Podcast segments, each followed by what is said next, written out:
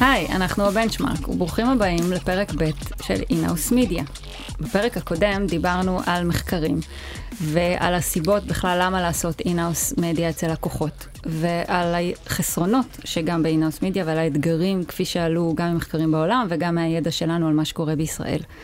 אה, ובפרק הזה, כמו שהבטחנו, אה, אנחנו רוצים להוריד את זה מהמחקרים לתכלס, להוריד את זה למציאות ולדבר על מה תכלס קורה בשוק, מה עושים היום אצל לקוחות, מה היתרונות, מה החסרונות, אה, והבאנו, אין אדם יותר מתאים לדבר על זה, בעינינו לפחות, מאופיר כהן, מנכ"ל יוניברסל מקן דיגיטל, שבשמחתנו הרבה הצטרף אלינו פה לפודקאסט. אז בוא נגיד שלום קודם כל לתומר נחום ולעמית אוחיון. אהלן. אהלן, אהלן. אה, ואופיר, אולי אה, תציג את עצמך, נתחיל מזה. אהלן, תודה שהזמנתם אותי, שמח להיות פה, שומע קבוע. אה, אז אני אופיר, אני בן זוג של מאיה, ואבא שלי הוא לי ועידו ויונתן ובן. אני בתוך תעשיית האינטרנט משנת 99, אז נגיד 24 שנים, פלוס מינוס, מתחיל את השנה 24, שועל ותיק.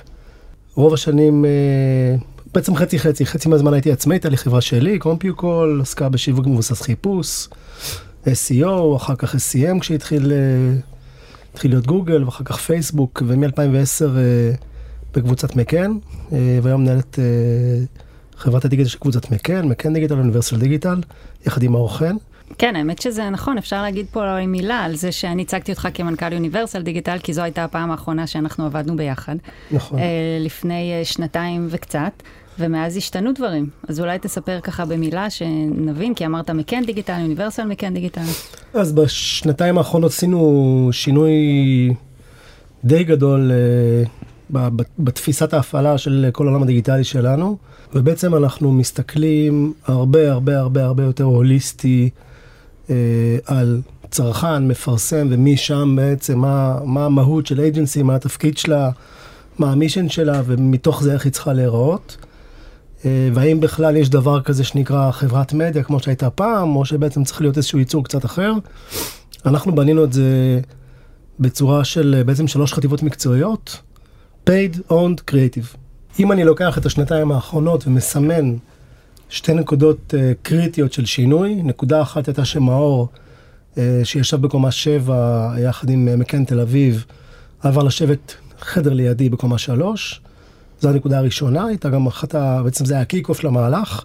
עבר מהנהלת מקן, מהנציג כביכול הדיגיטלי, דיברנו כן, על זה הרבה, על האג'נטס כן. בעיקר על אה, הפרדת רשויות, יושב קומה שבע, לא רשויות. לא, לא רשויות. לא, זה המטאפורה, אני. ארבע קומות, ארבעה קילומטר, ארבע מאות קילומטר, זה אותו דבר. בדיוק. כן.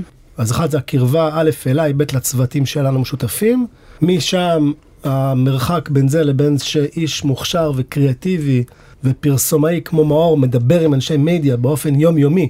הנקודה השנייה הייתה המעבר של הפקטור, יחידת הקריאיטיב שלנו, אה, לקומה שלוש, יחד עם אה, מקס שהגיע, ושם בעצם, לא יכול להגיד שהשלמנו את המהלך, אבל זו הייתה רגל סופר משמעותית, גם שמנו את הקריאיטיב בכוונה קרוב אליי. שאני כאילו הצד שיותר ה business מהמדיה בחברה, כי אנשי המדיה באים אליי, ואז הם חייבים כל הזמן להתערבב עם הקריאיטיב, וככה אנחנו דואגים שהקריאיטיב לא יהיה איזשהו אי בתוך חברת המדיה, אלא יהיה חלק מאוד מאוד משמעותי, והוא אכן חלק סופר משמעותי מה offering שלנו, ממה שאנחנו עושים, היום יום שלנו. שזה, לי זה מרגיש ממש ה... ממש האקסטרים של השינוי. אבולוציה. שקרה, אבולוציה מזה שהיינו במדיה בהתחלה. אז אפילו לא לפני 20, אפילו לפני 15, לא, לפני 10. לא, אני אומר, עברו כזה 20 שנה נכון? של אה, התבחבשויות זה. כשהיינו במקום של אנחנו רק מדיה, אין קשר לקריאיטיב, מקבלים את הקריאיטיב ומפיצים אותו. שזה הרבה פעמים, דרך אגב, מה שקורה עדיין באופליין. ובדיגיטל ההבנה שזה צריך לשבת ביחד עוד הייתה בימי מקן דיגיטל המוקדמים ב-2006, 2007, 2008. ואז היה איזושהי התנתקות, ועכשיו ה... אין, אין, אין, אין שום תחליף. משמעות, יותר נכון, אין שום יתרון, אין שום התכנות לעבודה מופרדת בעיניי היום. אנחנו, פעם, אנחנו רואים לפני ואחרי. ואנחנו רואים מה קורה כשאנחנו עובדים טוב ביחד, ואנחנו רואים מה קורה כשאנחנו עובדים ביחד, אבל לא מספיק טוב. זה באמת שמיים וארץ. כשאתה מסתכל על מהלך ואתה מציג אותו, וגם אם איש המדיה מסכם אותו, מוציא סטטוס, אחרי שהוא עבר על זה עם מנהל הקריאייטיב והצוות שלו, או לא עבר על זה עם איש הקריאייטיב מנהל הצוות שלו, זה... זה דרמטי. זה, זה מייל יכול להיות הפוך. אמרת פה משהו שדווקא מעניין אותי בלהכניס אותנו לשיחה שלנו. אמרת ארבע קומות, 400 קילומטר. נכון. אז כשאנחנו מסתכלים על היחסים באמת בינינו, נקרא לזה, בין agencies ללקוחות, המרחק הוא הרבה יותר מ-400 מטר או 4 קומות. אז, אז קודם כל, מן הסתם זה גם יוצר בעיות תפעול, נכון? אז זאת אומרת, המרחק הזה, כמו שיש מרחק בתוך הבניין, המרחק מהלקוחות הוא אותו עניין. זאת אומרת, בהרבה מובנים אני חושב שכאילו המרחק מה, מהחוסר היומיומיות בין האג'נסי לבין הלקוח, מייצרת, uh, כמו שאתה אומר, בתוך הארגון כאילו איזושהי הפרדה. מסכים? לא מסכים? מסכים מאוד. חושב שזה גם חלק מסכים מהעניין? מאוד, אני חושב שזה לא רק חלק, אני חושב שזה, זה, מתוך הסיבות למה כן, זו כנראה בעיניי, אם אני הייתי צריך להכריע, עבור עצמי, עבור העסק שלי, עבור המחלקה שלי, זו הייתה הסיבה הראשונה. מה? הקרבה. הקרבה מייצרת דבר שנקרא מהירות ביצוע. ודווקא בעולם דיגיטלי, ודווקא בעולם שהוא כל כך מורכב וסבוך, הכל לוקח מלא זמן. עכשיו זה... זה- בהפוך על הפוך מה שנקרא. כן, זה, עכשיו זה מטריף את לעלות כולם. קמפיין טלוויזיה ברבע שעה זה- וקמפיין דיגיטל. זה מטריף את. כולם, אוקיי? זה מטריף את הלקוחות כי הם רוצים את הדיגיטל מהר והם צודקים. זה מטריף אותנו כי אנחנו רוצים לעבוד מהר ואנחנו צודקים, זה מטריף את כל האקוסיסטם וכולם צודקים, אבל זה הרבה יותר מסובך. וזה הרבה יותר סבוך, ויש הרבה יותר פרטים והרבה יותר נקודות שצריך לעבור בהם, והחשיבות של מהירות הביצוע נהיית יותר ויותר אקוטית, כי אם אתה לא שם לב מספיק טוב למהירות הביצוע, נגמר הקמפיין ולא עשית את העבודה שלך. ולכן אני חושב שאם הייתי צריך לבחור שיקול שהוא שיקול הכי משמעותי, למה כן, זה היה מהירות ביצוע. כי, כי אין לי ספק שבפרמטר הזה, זה משהו ש, שעוזר לארגון. אז אני אומר, באופן עקרוני, ברור, בין כל ספק ונותן שירות, יש מרחק, לא משנה אם זה ברוקר של אה, אה, מניות, אם זה אייג'נסי, או אם זה הסוכן ביטוח שלך. יש מרחק בעולם של האייג'נסי, ובדיגיטל אנחנו אומרים, זה אפילו פי 500 יותר גרוע, כי יש המון פרטים, המון אינטנסיביות, המון מהירות, המון זה. אז איך בכלל אפשר לגשת לזה? זאת אומרת, זה פקטור מאוד עיקרי מרחק. איזה עוד פקטורים יש שמייצרים את ה... נקרא לזה, את החוסר סינרגיה? זמן. זמן. אני, אני חושב שהמרחק הוא לא מרחק פיזי, הוא זמן. הקרבה הפיזית יכולה לעזור לקצר את הזמנים.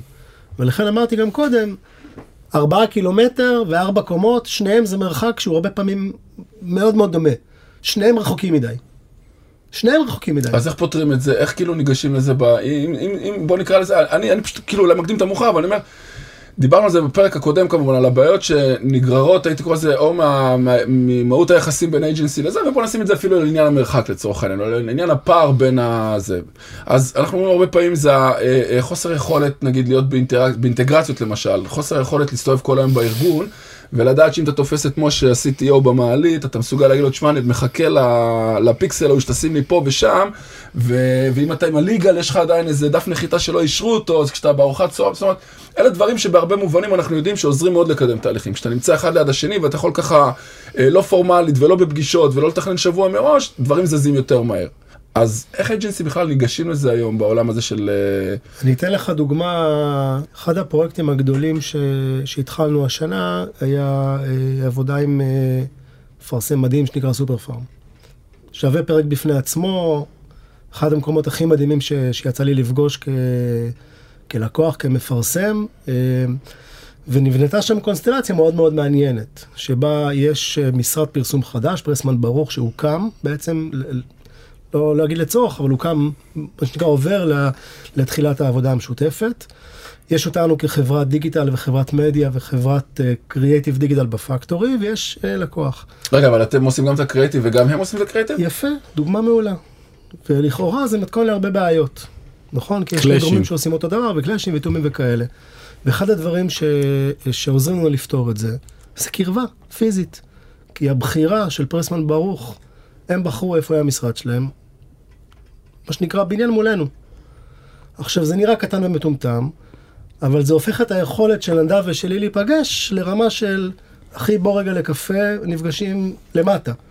תוך ארבע דקות אנחנו נפגשים. זה לא מזכירות, פנימיות, לוזים, עניינים, רגע, רגע, עוד שבועיים, עוד שבועיים, כן. בוא נראה ונדבר. אז כן, חלק מהפתרונות יכולים להיות להחליט איפה אתה יושב, להחליט איפה הצוות נמצא. אתה, אתה בעצם עושה את עצמך מה שנקרא on site, אתה, אתה צריך לחתור להיות כמה שיותר במגע. באופן כללי, בעבודה שלנו, אה, בחיים שלנו, אנחנו צריכים להיות הרבה, כמה שיותר במגע בין המפרסם לבין ה agency. בין אם זה agency שהיא בצד הקריאיטיב או בצד המדיה, זה לא משנה, אתה צריך להיות כל הזמן במגע. אתה צריך לחוש את הלקוח, אתה צריך לחוש את הארגון. אני זוכרת שהיינו אומרים שאם לקוח לא מדבר איתך שבוע זה רע מאוד. זה, זה רע דגל מאוד. אדום. זה לא, זה דגל אדום. כן, שחד חד משמעית. עדיף שיצעק עליי כל יום, ברור. עדיף שאנחנו נהיה כל הזמן בקשר מאשר לקוח ש... שקט זה לקוח עוזב. אז איך זה התחיל, אופיר? איך, איך כל הדבר הזה בכלל אה, התהווה לדעתך? מה- מהזווית ראייה שלך? אז תראה, אני, אני אגיד לך משהו.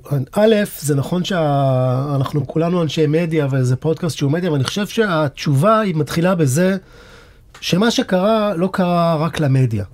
מה שקרה קורה בעולם, בעולם העסקים בכלל, בחברות בפרט, בתחומי הפעילות שלהם ובתזוזות מאוד מאוד גדולות, שהעולם הדיגיטלי פתח לארגונים לעשות הרבה מאוד דברים שפעם הם לא דמיינו שהם יוכלו לעשות אותם. חלק מהדברים האלה נוגעים בעולם השיווק. כי משהו שפעם היה נראה בלתי אפשרי, כמו שחברה יצרנית תהפוך להיות חברה מקצועית בתחום השיווק הדיגיטלי והמדיה, היום הוא אפשרי. האם זה קל? האם זה תמיד טוב? אני לא יודע, אבל זה קודם כל אפשרי. עכשיו, מרגע שזה אפשרי, עולה השאלה, האם זה כדאי? מתי זה כדאי? אולי זה כדאי. תצרף את זה לעידן שבו היה משבר מאוד מאוד גדול באמון בין עולם המדיה וה-broken supply chain של ה-CMO של פרוקטר, וההודעות של כל בכירי עולם השיווק שהם יפסיקו לעבוד programmatic וכל הסיפורים הידועים משנת 2000 ו... לא יודע, 15 צפונה, שהתחילו להבין שה-supply chain באמת אה, שבור, מפונצ'ר, whatever, אה, תקראו לזה איך שאתם רוצים. אה, אפשר גם להגיד אה, בוסר, אפשר גם להגיד שאנחנו חיים בעולם שזה ילד בן 20, ילד בן 20, מכירים את הדבר הזה? זה עוד לא בדיוק מיושב בדעתו, אוקיי? אז כן, הוא עושה קצת פצויות, פה הוא משתכר באיזה מסיבה, פה הוא עושה איזה תאונה עם האופנוע, זה, זה, גם, זה גם כאלה. אני לא חושב שזה הכל רק ברוקן, זה חלק מכאבי גדילה. חלק מכאבי הגדילה היה הליכה לכיוונים לא נכונים של התעשייה.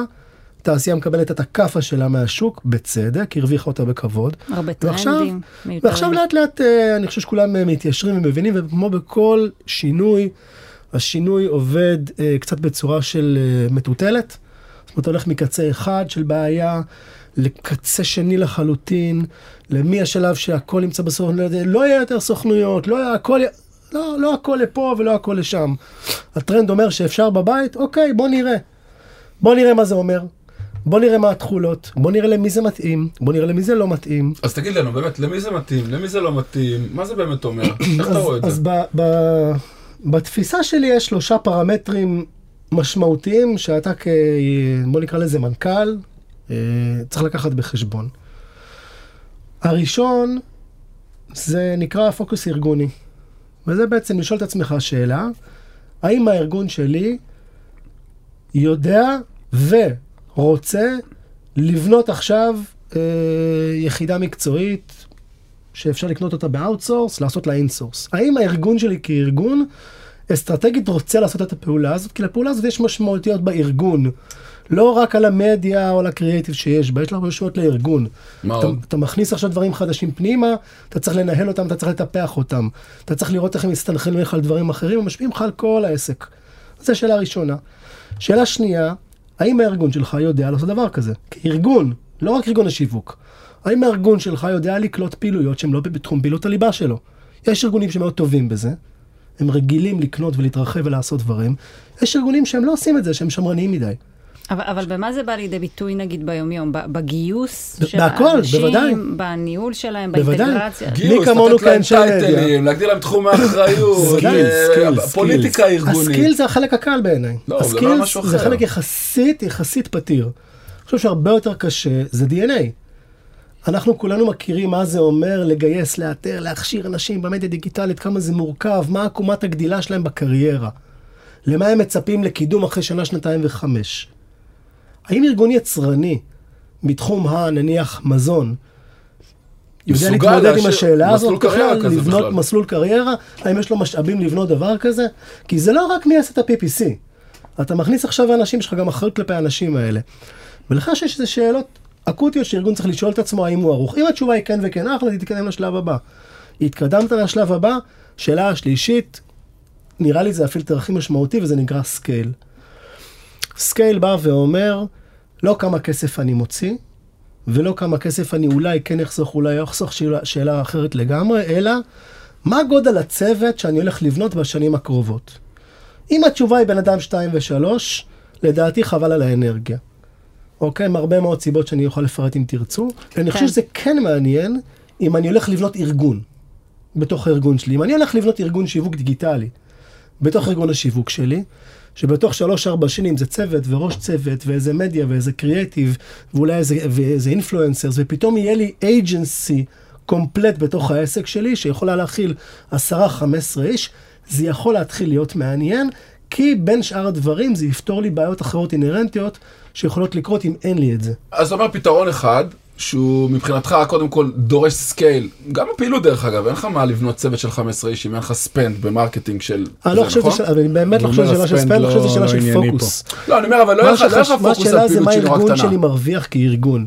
אם זה ליבתי בארגון, גם אם ה spend שלי הוא קטן, אבל עסק ליבתי, לך על זה. אני סיפרתי גם בפרק הקודם שניסינו להקים איזשהו, אה, נקרא לזה. trading desk in-house אצלנו, ואני יכול מאוד להתחבר למה שהוא אמר, בגלל זה קפצתי למילים שלך באמצע ואמרתי, בן אדם פתאום רוצה לזוז, הוא לא רוצה להיות PPCיסט. הוא רוצה לגדול. עכשיו, אצלי אין איפה לגדול בעולם של agency. אצלהם, בסוכנויות יש. מה אני עושה עם בן אדם שהיה ארבע שנים עכשיו? הוא כאילו, הוא גודל לאן? בהרבה מובנים זה היה תמיד, אני חושב, מה שדיברנו עליו, שכאילו מי ירצה לעבוד סתם בקורפורט ולעשות כל החיים שלו אה, את אותם קמפיינים ואת אותם אה, זה, שכאילו בעצם החומר, דיברנו על זה בפרק הקודם, גם שאחת התפיסות היא שהחומר האנושי הטוב, הטאלנט האמיתי, חייב לזוז, חייב לעבור ורטיקלים, חי... לכאורה. מצד שני, זאת אומרת, הוא נורא ישתעמם אם הוא יעבוד בקורפורט, כמו שאתה אומר, ויעשה כל החיים אותו דבר. מצד שני, יש כן ארגונים כמו סתם פלייטיקה, ובוא ניקח כל מיני ארגוני הארדקור כאלה, שבאמת אה, כל המהות שלהם היא digital. כן יש צוותים שם בתוך הבית. אבל הם עונים על שלושת המבחנים שהגדרתי. נכון. יש בהם פוקוס ארגוני, זה ארגון שיודע להכיל את הדבר הזה, ויש שם scale לחוש הקשוקה. כן. ויש לאן ש- לגדול. ויש לאן לגדול. כיוון ששלושת הדברים קורים, אתה יכול לרוץ. ואז אפשר להתווכח על הבפנים. אם אין לך את שלושתם, אגב במצטבר, לא אחד מהם, אז אתה מוצא את עצמך בבעיה.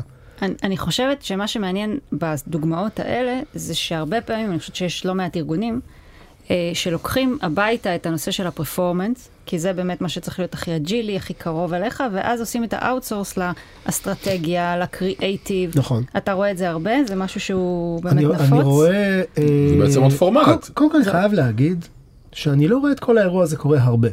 שלושת המבחנים האלה, שלושת ההיגדים האלה במצטבר, אמרנו מייצרים באמת את ה... במידה והם נכונים, אז זה צוות in-house שהוא בוא נקרא האוטופיה הקלאסית של אה, זה. אבל מה קורה, האוטופיה הקלאסית של in-house, אבל מה קורה במצבים שאין לך שלושת הדברים המצטברים האלה?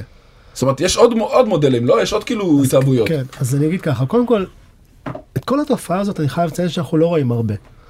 אה, זאת אומרת, יש הרבה דיבור והרבה הייפ וכתבות, אבל באמת של החיים זה אחוז חד ספרתי מאוד מאוד נמוך של המפרסמים שמיישמים אה, מודלים כלשהם בעולמות האלה. זאת אומרת, הרוב המכריע של המפרסמים עדיין נמצאים אה, במודל הקלאסי. עכשיו לשאלתך, תראה, אני חושב שהפתרון האמיתי, והוא גם, אני חושב הכי נכון, זה סוג של היברידיות. מה זה כמו אומר? כל כמו כל דבר בחיים. מה זה אומר? זה אומר שאני כמנכ"ל או כסמנכ"ל שיווק צריך לבחור את אותם דברים שהם מספיק חשובים לעסק שלי שיהיו עם מהירות ביצוע, ויהיו קרובים לי ליעד, ויהיו יעילים לי, ויהיו גם קרובים להיגדים עם הליבתיות שלהם ועם היכולת שלי לתחזק אותם ולבנות אותם. אבל בלי ללכת אולין. ולאט לאט להכניס לעצמי עוד ועוד יכולות כדי לשפר את היכולת השיווקית שלי. עכשיו זה בדרך כלל מתחיל במשהו אחד, וזה נורא נורא תלוי באופי או בקטגוריה שאתה נמצא בה. כי אם אתה של נמצא, לקוח. נכון, כי אם אתה נמצא בקטגוריה שיש בו brand שמאוד מאוד מדבר עם האוכלוסייה והוא brand שהוא מאוד מאוד חזק ב social, אז המקום הראשון שאתה תכניס הוא ה social. שהוא מקום, אגב, בעיניי הראשון שצריך להכניס. נכון, שזה גם מה לפני שקורה... הכל, לפני המדיה. כן, שאף אחד לא יכול לדברר. את המותג כמו מישהו שיושב עם... נכון, היה לנו פה, היה לנו יחידת סושיאל הרבה מאוד שנים, ואנחנו בגדול נפרדנו מכל הדבר הזה שנקרא ניהול דפים ועמודים, ואנחנו לא עושים את זה. יש לי המון שיחות עם לקוחות שמבקשים, שאומרים להם שאני נורא מצטער, אבל לא מאמין בזה.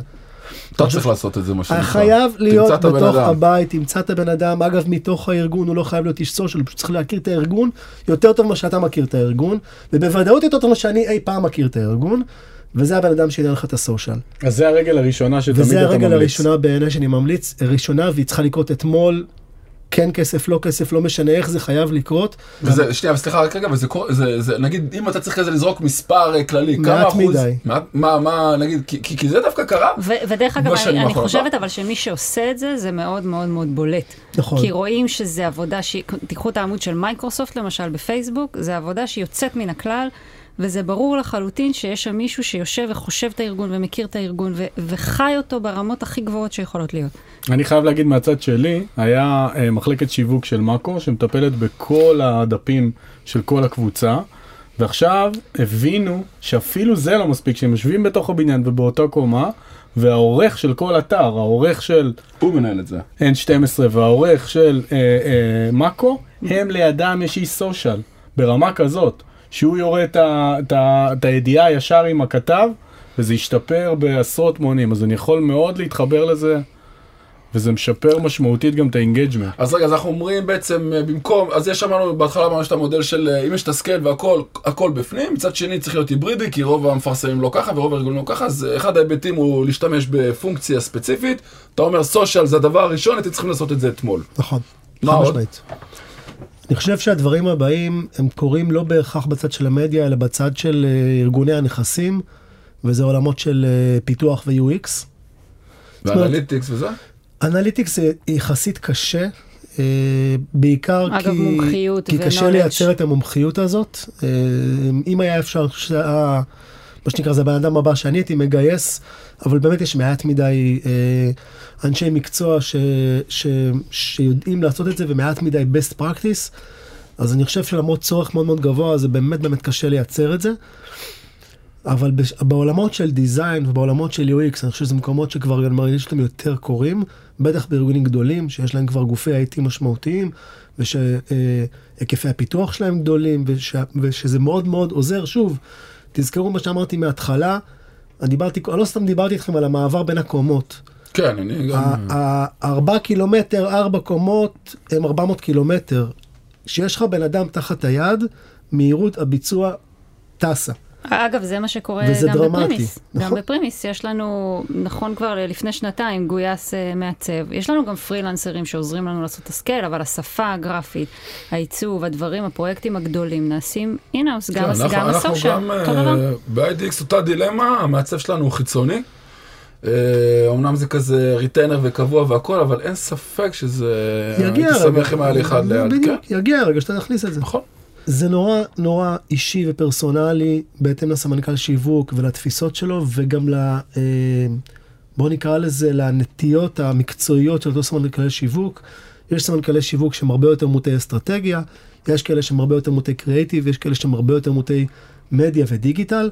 ככל שאתה יותר מוטה למדיה ודיגיטל וזה הפשן שלך, יהיה לך יותר סיכוי להצליח לנהל את האירוע הזה, יותר סיכוי להבין מה אתה עושה, לגייס את האנשים הנכונים וגם להצליח. ככל שאתה פחות, אה, גם הסיכוי יקטן וגם לדעתי הרצון יקטן בהתאם. כאילו, תדע איפה אתה חזק, תדע כן. זה, ו- ושם, עוד- ותלך לשם. אני מניח שאם אני באופן אישי הייתי הולך להיות, אה, לעשות תפקיד כזה, אז, אז זה היה לי יחסית יותר קל ממישהו אחר לבנות, כי יש לי רק 24 שנות ניסיון באיך עושים את זה.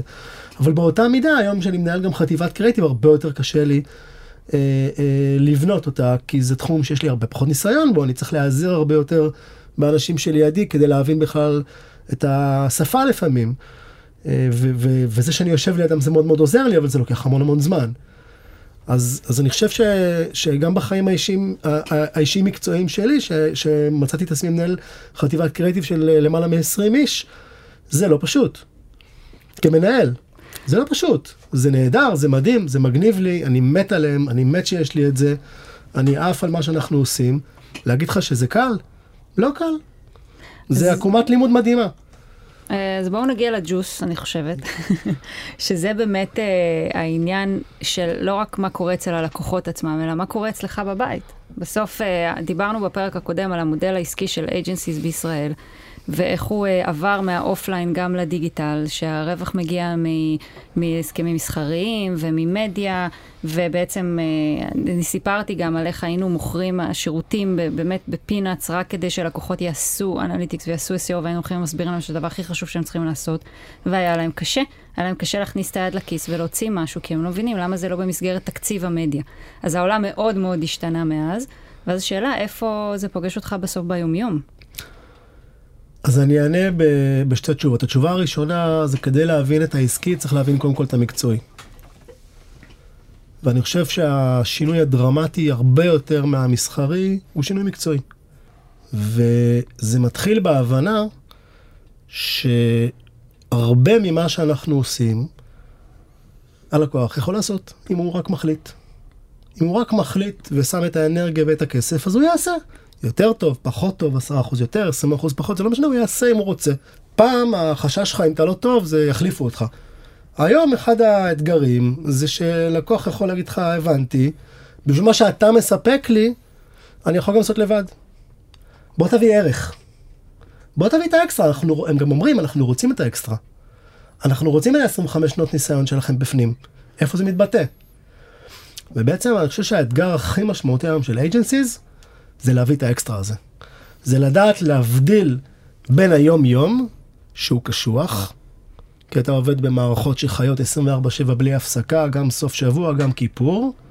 קמפיינים עולים, קמפיינים יורדים, אופטימיזציות, באגים, טכניים, אסור לדפוק על השולחן. אז אתגר מאוד מאוד גדול זה לעשות את ההפרדה בין מה שקורה ביום יום, שזה עבודה יום יומית בקמפיינים עולים יורדים אופטימיזציה, לבין איפה אנחנו מצליחים להביא באמת את כל השכל הזה ולהנגיש אותו ללקוחות ולעזור להם להתקדם. אנחנו דיברנו גם בפרק הקודם, שכאילו ה classic scenario של in-house, זה אומר לקוח מסתכל על תקציב השיווק שלי, אני רואה שיש לי עשרה מיליון שקלים, מתוכם אני משלמת 15% דמי ניהול בממוצע ל agency שלי, יש לי מיליון וחצי שקל, למה אני צריך לשלם את זה ל agency? אני אביא לי את זה in-house, זה יהיה יותר מהיר, יותר מחובר לעסק, יותר אה, אה, מכיר את העסק, יותר מכיר את המערכות. השאלה, אז, אז אתה אומר, זה בכלל המסיח, זה בכלל לא הסיפור, זה בכלל לא הדיון. עובדתית, בכסף זה פשוט לא נכון. בכל המקומות ובכל הדיונים שלי עם כל הלקוחות ששקלו ועשו את זה, כולם אומרים, זה לא יותר זול. זה אולי אותו דבר, ורוב הסיכויים שיותר יקר, אוקיי? בטוח יותר יקר מבחינת לייבור לפחות. בוודאי. בתוך התשובה שלך אתה נתת בעצם לא את האישיו. המהות, ראית כמה זה לא תפקידים האישיו. יש היום ב- במשרד דיגיטל? נכון. מנהל מסעות ראית לקוח. כמה תפקידים, איך אתה יכול להכניס את זה הביתה? אין זה מה שמשגע טאלנט, אין אותי. בן אדם אחד שיעשה רגע, הכל. רגע, חבר'ה, אתה יכול, הכל בסדר. השאלה הגדולה זה איך אתה מחבר את החוטים. וזה בעצם השלב הבא של מה שניסיתי להגיד לכם. Once אנחנו עוזרים ללקוח להיות השותף שמוביל אותו קדימה במסע שלו, מי בפועל עושה איזה משימה, לי באופן אישי אופיר כהן, מנכ"ל מקן דיגיטל, לא כזה משנה. אתה נורא רוצה לעשות את ה-PPC לבד, לך על זה אחי, הכל טוב. נמצא את המודל, נסתדר על משהו, נדבר על זה אחר כך אם אתם רוצים על מה החלופות, יש כמה חלופות, אבל נסתדר. אנחנו רוצים להיות הארכיטקט שמוביל קדימה את העסקים של לקוחותינו, ויש הרבה עבודה באזור הזה. תראו רגע מה קורה מסביבנו. תראו את מהפכת המסכים. אנחנו כולנו מבינים שתוך שנתיים, שלוש, ארבע או שנה, כל פרסום שהוא פרסום, מה שהיום קורה בו אה, פרסום טלוויזיוני, הוא הולך לעבור במערכת דיגיטלית. זה אומר שהוא הולך לעבור בעולם פרוגרמטי, הוא הולך לעבור בעולם של דאטה. הוא הולך לעבור איכשהו בדיגיטל, עזבו כרגע מסחרי. מקצועית. איך מתכוננים לזה? איך ארגון שמוציא 10, 20, 30, 40 מיליון שקל בטלוויזיה ליניארית היום, מכין את עצמו לעידן שבו כל סכומי הכסף האלה יישארו סכומי כסף, אבל יהיה צריך להוסיף להם שכל דיגיטלי. האם כולם ערוכים לזה? האם כולם מוכנים לזה? יש להם את הדאטה? יש להם את המערכות? בוא נגיד שמהרייטינג של הפרקים שלנו על CTV, מה זה CTV פרק א', מה זה CTV פרק ב', נראה לי שלא כולם ערוכים לזה ולא כולם מוכנים לזה. אני מאוד יכול להתחבר על מה שאמרת על אה, אבולוציות ש, שקורות בשוק. נגיד אני רץ עכשיו עם, ה, עם מצגת רודשו על 12 פלוס שזה התחלה הצעד הראשון כזה של אה, CTV ואני מאוד יכול להתחבר למה שהוא אומר כי אני רואה כמה השוק לא מבין שיט בזה. הוא עדיין ב-early stages שלו, והוא לא, הוא לא, קשה לו להבין שאתה בא להציג לו מצגת, שאתה אומר לו על 80 איץ' בסלון, תטרגט פתאום עם קהל פרסט פארטי שלך, אין לו שמץ. אתה רואה את העיניים מתגלגלות רואה- כזה, ב- ואני מדבר מה על אנשים? שמבינים, כאילו אנשים שיש להם מיילג', אז אני יכול מאוד להתחבר לזה ש, שקורה איזה מפץ גדול כזה לא כמו אומר, זה. אני אומר את זה מ, לא, לא מהמקום הזה, אני אומר את זה מהמקום של, של זה שהמשימה שצריכה להטריד את כל מי שהוא מנהל, או לא מנהל, בתחום, מי, כל מי שעובד בשיווק, צריך להבין שאנחנו אה, בדרך ל, ל, לאירוע נורא נורא מגניב לאנשי שיווק. וכדרכם של אירועים מגניבים, הם יהיו עם המון המון שינויים. זאת אומרת, כולנו נצטרך לעבור המון המון שינויים. כל אנשי המקצוע. עכשיו, מי שמנהל אינאוס צריך לחשוב איך הוא פותר את זה. אז אז קשת יבואו אז- ויסבירו לי, וגוגל יבואו ויסבירו לי, ומטא יבואו ויסבירו לי, למה כאילו... אז אני אגיד לך ש- נכון, אני שלי, רוצה להתעכב על זה, גם לי היה שאלות השותפים שלנו, הזה. השותפים שלנו שכן יש להם אינאוס, מבקשים דווקא פה, הם רוצים אותנו. בדיוק בנקודה הזאת. אז תספר לנו למה. וזה בעיניי קלאסי. כי עדיין, זה, כשתומר בא להרצות זה בא מפוזיציה. זה בדיוק הנקודה, זה לא רק הפוזיציה, צריך בסוף גורם מתכלל, אוקיי? צריך גורם שרגע רואה את התמונה המלאה, יש לו מספיק ידע בכל העולמות האלה וניסיון ומיילג' והוא כבר התגלח שלוש-ארבע פעמים כל מיני אחרים, והוא יודע רגע לעזור לך לסדר שנייה את הראש, וכן, אני אוציא לפועל איך שאני רוצה, אני הלקוח. כן? אז אי אפשר לסיים פרק בלי ה- השאלה הכי פיקנטית והכי מבוקשת. איך עושים את זה? איך עושים את זה מסחרית? איך פותרים את הדבר הזה? תן לנו בשני שקל שלך. תראה, קודם כל, אני חושב שבסופו של דבר יש שלושה מודלים שאנחנו פוגשים. הרוב המכריע עובדים אותו דבר כמו פעם. התקשרויות של משרדי פרסום וחברות מדיה, די קלאסיים. החלקים שכן מתעדכנים, עושים את זה לשני אזורים. אזור אחד זה שהולכים לכיוונים של הסכמי retainer, הסכמי שכר טרחה, מחירונים, כל עולמות שבהם אתה מייצר אומדן לכמות התוצרים אה, שאתה מקבל מה, מהמשרד, ובהתאם לזה אתה משלם איזשהו אה, שכר אה, קבוע או משתנה בהתאם למה שהם מסכימים. ו- ובעיקר אתה עובד גם אם לא יהיה קמפיין, זאת אומרת זאת הבעיה העיקרית אני חושב במודל של מדיה, שגם, שאתה יכול לעבוד, לעבוד, לעבוד, ואם אין קמפיין אז אין תשלום בעצם. אני חושב שכולם מבינים, גם המפרסמים וגם המשרדים, שבמודל הישן, כולם הבינו שבסוף זה מסתדר. בחוק המספרים הגדולים זה מסתדר. כשאתה עובד במודלים, ה... בוא נקרא לזה המקומתיים, הכמותיים, בכף, לא מקומתיים בקוף, אלא בכף, אז זה טיפה יותר, בוא נקרא לזה מדויק. יש לך פחות אי ודאות.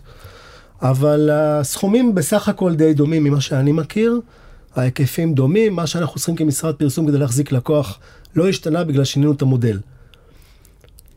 כמות אה, שעות האדם, כמות אה, שעות מנהלי לקוח ואסטרטגיים ואנשי קריאיטיב, היא אותה בוא נגיד, כמות. הערכת, אפשר להגיד שבעצם כבר- הערכת השווי של הלקוח נהייתה יותר מסובכת. יש מקרים שפשוט אתה צריך לעשות יותר עבודה אצלך, נגיד לזה, זאת אומרת, אם נגיד לקוח לא הולך על מודל קלאסי של אחוז מהמדיה או זה מהמדיה, בעצם דורש מכולם, בייחוד ממך בתור אג'נסי, לעשות כימות של באמת התקורות שיש לך בין לקוח, ואתה אומר, לא משנה מה, במספר, בחוק המספרים הגדולים, זה יוצא איקס מסוים שאני יודע מה הוא, אני יודע מה הוא פחות או יותר, וזה לא משנה מאיזה זווית זה יגיע. אני יודע על הבערך. אני עומד מול הלקוח ואומר לו, תקשיב, זה מה אני צריך. בתחילת השיחה אמרת שאם ה zone של ה compensation ברור לשני הצדדים, אם גם הלקוח וגם המשרד מבינים את הצורך ההדדי במה שנקרא ב compensation, אז אין בעיות, זה לא משנה באיזה מודל זה אני חושב מגיע. שזה הדבר הכי קריטי. אני חושב שהדבר הכי קריטי זה שתהיה הבנה על ה-zone of compensation בין שני הצדדים. כשפה יש מתאם, שאר הדברים פותרים אותם באמת באמת בקלות. לא, אז אתה אומר מה שנוח לו, אם נוח לך ככה או נוח לך ככה, כן. עזוב, ברגע שאתה מבין שזה מה שצריך כדי לקיים, זה ה-value שלי, זה הערך שלי, כן. זה בעצם ה... זו, זה לא משנה. זו האבולוציה בעיניי הכי משמעותית של לקוחות, של להבין את הערך, ואז דווקא הנושא של האינהאוס, אני חושבת שזה חווה, חוויה ממקור ראשון, של עד כמה זה מורכב, עד כמה זה משמעותי, עד כמה זה חשוב, ואז אני חושבת שדווקא במובן הזה זה מקדם. אתה מרגיש שלקוח שעושה אינהאוס מבין אותך יותר טוב היום? באמת, ב- ב- ביום יום, ב- ב- בהתנהלות, או שזה... לא, זה מאוד פרסונלי פר לקוח. זאת אומרת, לקוחות שכן עברו תהליך, אפילו של ניסיון, של גירוד העסק הזה, בלי ממש ללכת לכל הדרך, אבל שהתחילו לעשות בירורים וזה, מבינים יותר את המשמעויות, שזה אומר להחזיק דבר כזה, ומה זה... שואלים שאלות טובות יותר. הלקוחות. כן.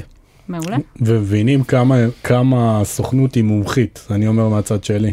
מי שיש לו יכולות בבית, כלשהן, מה- לא משנה באיזה תחום, אה, אם הוא עושה את זה טוב, יכול להגיע, עוד פעם, הפונקציית המטרה היא זה להשתפר מקצועית, ואת זה אנחנו רואים לעיתים. אז תכלס, תכלס כאיש מקצוע, גם אני חשבתי את זה הרבה פעמים, הרבה פעמים אני מעדיף, אני מדבר על עצמי בעבר למשל, אני מעדיף שיהיה לי מישהו אינאוס, אפילו אם זה אחד בתוך הארגון, כי זה לפחות מישהו שאני יכול, גם יכול to value את מי, וגם אני יכול לדבר איתו בשפה שיש מישהו בתוך הארגון שמדבר ממש את השפה שלי, מה שנקרא, ולא מישהו בארגון שאחראי על דיגיטל, אבל הוא לא מדבר את השפה שלי, ואז גם יש לי רעיון מעולה שנגזר מה-25 שנים שלי, כאילו, אם אין לי שם את הפונקציה הזאת שיכולה בתוך הארגון לקחת אותו ולשכנע, זה יכול הרבה פעמים ללכת לאיבוד. אתה מרגיש ככה גם? בטח.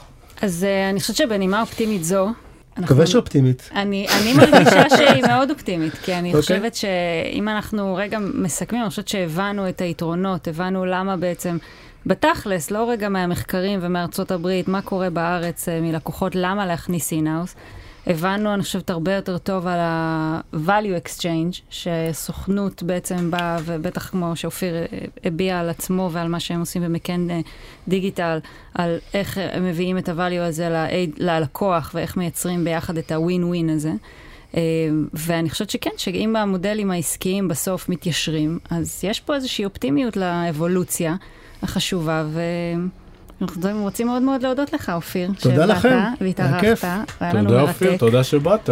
שיהיה שבוע טוב. ובפרק הבא, רק אני אומר לסיום, אנחנו uh, נביא את הצד של הלקוח. Mm. אה, כן. או, אחד, או מרואיין אחד או שניים אפילו, שנוכל לדבר איתם בעצם על איך הם רואים את זה, מה הם למדו, מה הם חוו, ככה ממש על עצמם. ואני בטוחה שזה יהיה מרתק, אז נתראה בפרק הבא. השתמע. השתמע. ביי יוש. ביי.